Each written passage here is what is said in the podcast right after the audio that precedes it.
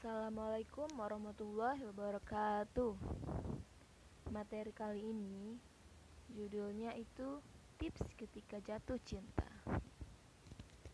Yang namanya jatuh cinta itu pasti dialami oleh setiap manusia. Karena manusia itu diberikan oleh Allah Subhanahu wa taala yang namanya cinta. Cinta kepada manusia, cinta kepada harta, cinta kepada jabatan, cinta kepada sesuatu itu pasti Allah taala berfirman. Zuyyana linnasi hubbus syahawati minan nas wal banina wal qanatiril muqantarati minaz zahab wal fiddati wal khayl musawwamati wal an'ami dibiarkan kepada manusia kecintaan kepada apa-apa yang diingini yaitu wanita-wanita, anak-anak, harta yang banyak dari jenis emas, perak, kuda pilihan, binatang-binatang ternak dan sawah ladang. Quran surat Al-Imran ayat 14. Nah, saat kita dilanda cinta kepada sesuatu, apa yang harus kita lakukan? Ada beberapa poin yang harus diperhatikan saudaraku supaya cinta itu tidak menjadi petaka dalam hidup kita. Karena cinta bisa menjadi malapetaka untuk hidup kita. Yang pertama, tanyakan apa manfaatnya. Saya mencintai sesuatu tersebut, apa manfaatnya buat saya? Karena percuma apabila kita mencintai sesuatu yang ternyata tidak memberikan manfaat untuk hidup kita, tidak pula akhirat kita, tidak pula agama kita.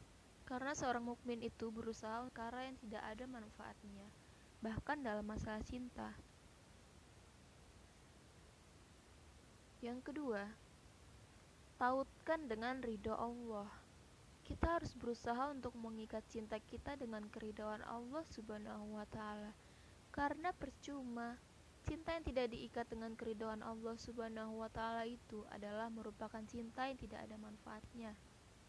Al-Imam Ibnu Qayyim rahimahullah dalam kitab beliau yang bagus sekali beliau mengatakan ada 10 perkara yang tidak ada manfaatnya. Apa 10 perkara tersebut?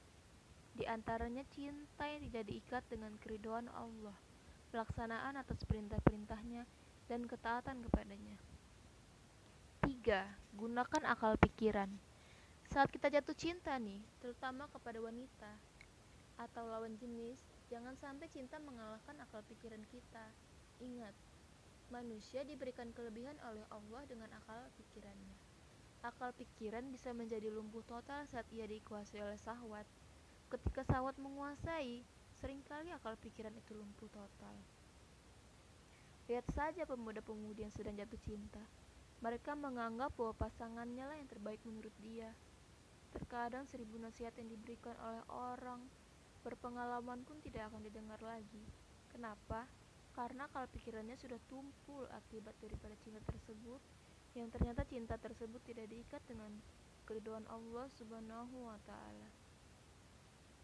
Maka saudaraku sekalian, saat kita jatuh cinta, coba kita berpikir, apa manfaatnya daripada cinta saya tersebut? Keempat, kehilangan kesempatan berzikir. Ketika senantiasa merenung, saat saya jatuh cinta, saya sering ingat dia. Ingat dia, ingat, ingat, Masya Allah. Bayangkan ketika kita mengingat dia, mengingat dia, dia lagi. Berapa banyak kesempatan yang hilang untuk berzikir kepada Allah. Bahkan ada sepasang sejoli yang sudah sangat jatuh cinta sampai-sampai dalam setiap keadaan selalu ingat pasangannya. Bayangin, akhirnya apa? Mengingat wanita ataupun lelaki yang bukan mahramnya saja itu udah dosa. Padahal belum tentu jodoh di sisi Allah. Belum tentu baik, maka subhanallah coba kita merenung berapa banyak kalau begitu kesempatan-kesempatan untuk berzikir kepada Allah telah hilang. Yang kelima, terjerumus ke dalam kesirikan. Yang lebih mengerikan lagi ini poin yang harus diperhatikan. Jangan sampai cinta berubah menjadi kesirikan. Jangan sampai cinta menjerumuskan kita ke dalam api neraka. Bagaimana bisa? Bukankah sirik yang pertama kali muncul di dunia adalah sirik cinta? zaman Nabi Nuh, mereka sangat mencintai para wali yang kemudian akhirnya para wali ketika telah meninggal dunia dibikin monumen-monumen dan gambar-gambar dalam rangka untuk memotivasi ibadah. Tapi kemudian lama-kelamaan berubah menjadi penyembahan.